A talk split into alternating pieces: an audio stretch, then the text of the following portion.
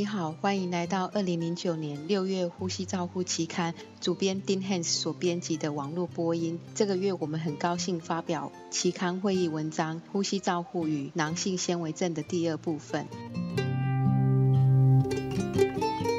本期期刊首先以这篇由 North Carolina Winston Salem 的 Wake Forest 大学医学院 Ruben 所发表囊性纤维症的。黏液、黏痰以及痰液的文章，虽然有些临床人员仍然相信囊性纤维症肺部疾病中主要会导致非常黏的黏液过度产生，却没有被证明过囊性纤维症有黏液过度分泌问题。但可以确信的是，囊性纤维症的痰液中多数没有完整的黏蛋白存在。与气喘或支气管炎相较，囊性纤维症的痰液具有较低的粘滞性。但却具有较强的粘着度，以及和脓相似的生化特性。粘着力强和低的粘滞性会使咳嗽清除受感染黏液功能降低，而引发呼吸道持续性发炎反应，最后导致支气管扩张症。许多使用中或尚在研发的药物及设备，都是为了增加囊性纤维症者咳出痰液，以改善呼吸道清洁。这篇文章讨论的是这些介入性措施的科学基准和潜潜在性机转，以及简短的回顾安全性及效用的临床证据。针对降低黏液中黏蛋白或是切断黏蛋白聚合物的药物治疗是没有价值，或甚至具有危险性。药物治疗是为了减少因 DNA 及 F-actin 聚合物黏液的粘着强度是有效的，因为因为强粘着度的黏液会粘住呼吸道的上皮组织，而药物会将上皮组织与黏液分开，就如表面活性剂或是促进水分分泌进入呼吸道药物，对于病患也是有益的。下一篇文章是由 South Carolina 医学大学 Lester 及 From 所发表，呼吸道清洁治疗准则及执行。肺中黏液清除是囊性纤维症病患在尽可能维持肺部功能的重要要素。这些病患的呼吸道存在着过度的发炎反应，被认为会因无效呼吸道黏液纤毛清洁及细菌感染而加重。在二零零五年，囊性纤维症基金会组织了一个肺部治疗小组，回顾所有各种呼吸道清洁治疗使用于治疗囊性纤维症肺部疾病的医疗文章。其建议为，所有囊性纤维症的病患都应该执行呼吸道清洁治疗，没有哪一项呼吸道清洁治疗是优于其他的，以及病患可能较喜爱其中一项治疗。他们也建议有氧运动是有益于囊性纤维症的病患，就如对每一个人一样。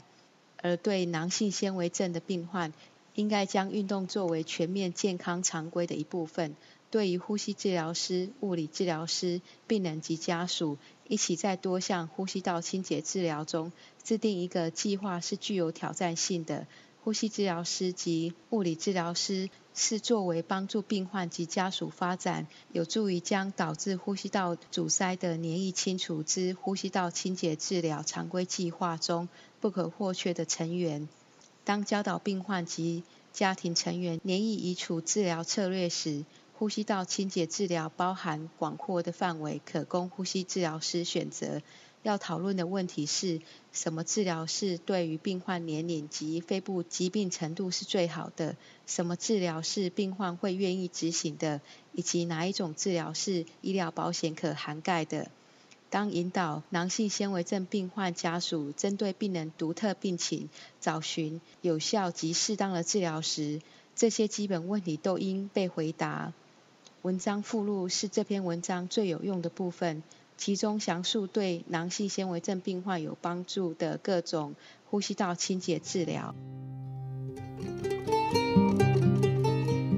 新型气雾输送治疗装置是由 Kaiser 和 Geller 在佛罗里达 Orlando 的 Numerous 儿童门诊发表。囊性纤维症病人使用多种方式来治疗肺部的发炎和感染的情况，并且改善呼吸道痰液的清除。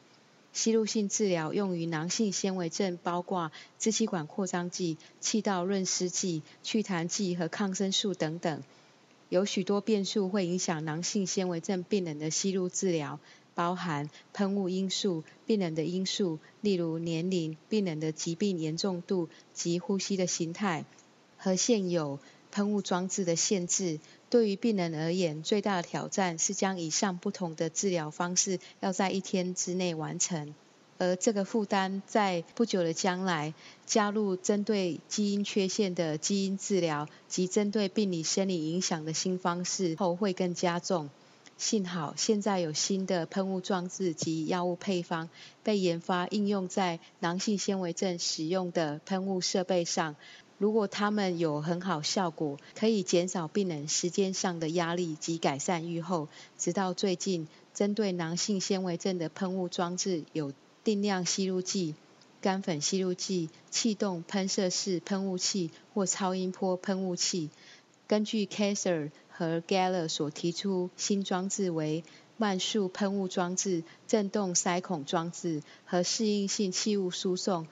和呼吸控制这类的聪明装置，且越来越多必须使用特殊喷雾设备的新配方已经上市。更新的干粉配方也在研发中，在不久将来可以问世。接下来文章：囊性纤维症住院病人之呼吸照护，由来自加州长体 Miller 儿童医院 Newton 所著。任何年龄囊性纤维症病人都可能住院，入院的主要原因是症状和增后急性恶化，或称为肺部恶化。其他入院的原因包括了。抗生素静脉注射、积极气道清洁及良好的营养支持。呼吸治疗师在照护门诊或住院的囊性纤维症病人扮演了一个重要的角色。依据囊性纤维症肺部治疗准则，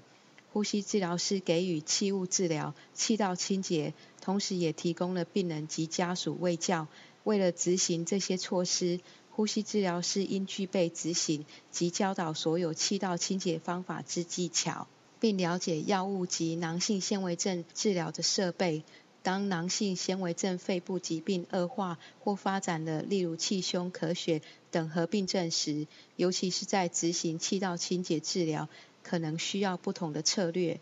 呼吸治疗师需要完备的技术来照顾这些病人，从简单的氧气治疗，到当肺功能恶化需要慢性氧气治疗或非侵袭性通气，甚至是在末期等候肺移植的病人。在住院期间，一个很重要的观点是呼吸治疗师与病人的互动。好的治疗是成为一位优秀病患辅导员，从感染管制。遵循适当喷雾治疗规则，一贯的气道清洁、卫教、呼吸治疗师一直陪伴在这些囊性纤维症病人的身旁。囊性纤维症肺移植是由德州 Dallas 德州大学西南医学中心 Rosenbelt 所著，对于末期囊性纤维症肺疾病人。肺移植已经成为一项可行选择，尽管对于当前囊性纤维症病人还有很多挑战。肺移植后存活率在囊性纤维症较优于慢性阻塞性肺疾病及肺纤维化症。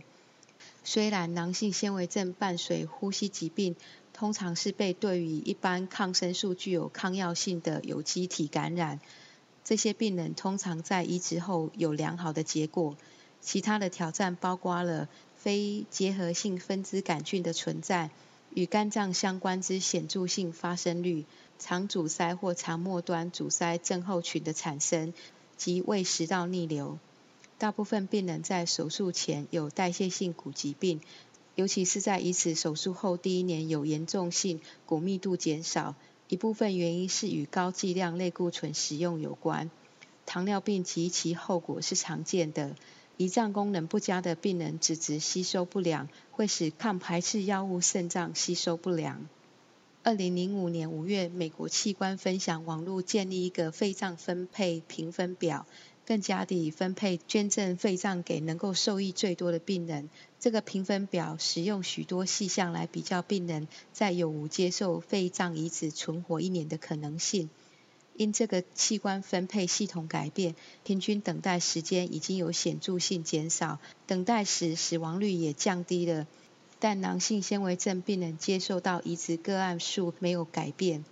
随着丰富的经验，越来越多中心仍然会对需要持续机械性通气或曾经接受热膜治疗，尤其是因治疗气胸病患进行移植手术，可得到器官数目是肺脏移植的限制。对于增加捐赠者共同资源的努力，例如肺泡铺张策略来改善氧气交换，已经让更多病人接受移植。以肺脏移植为治疗进行性呼吸衰竭病人是被接受的，以确定对捐赠者最好的通气，来增加肺脏被接受移植的可能性，同时又要将呼吸器引起肺损伤降到最低。很明显的，还有很多工作仍需努力的。性纤维症基金会任务实现，由马里兰州 Bethesda。囊性纤维症基金会 Marshall 等人所著。囊性纤维症基金会是一个自发性、非营利健康组织，其使命是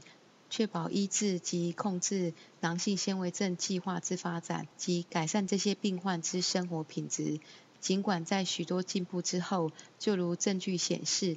平均预计存活年龄显著地增加，还有许多努力待完成。进行中之医疗计划及囊性纤维症基金会活动，跨越了基础科学、药物开发及发展、临床照护、病人教育、病人为尊等，都在这篇文章中有描述，并且也强调呼吸治疗师在囊性纤维症领域中的重要角色。就如 Marshall 所描述。囊性纤维症基金会执行计划之一的指导计划，是教导初次接触囊性纤维症之呼吸治疗师有关照护这类病人的细微差别，让这些有经验的呼吸治疗师们荣耀地成为这个计划的指导者。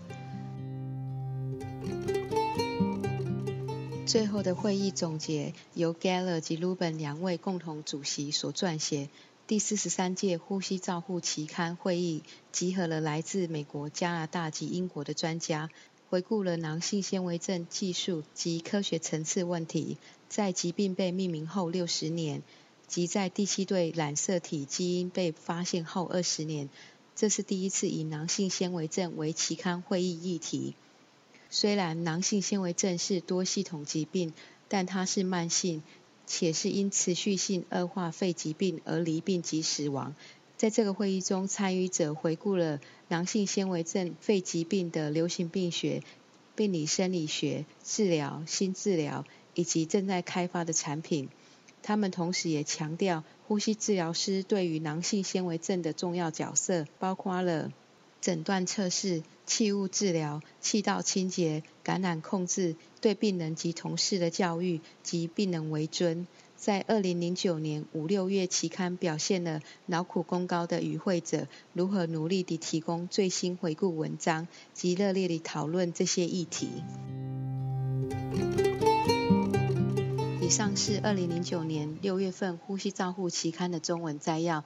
是由我林慧玲呼吸治疗师翻译广播，感谢杜美莲、陈琼珠及周雅红治疗师协助翻译，朱嘉诚治疗师审稿。如想进一步了解原文内容或期刊过去议题，请上美国呼吸照护期刊网站 www 点 rcjournal 点 com。您也可以由网络上订阅，自动收到未来的网络广播议题。再见。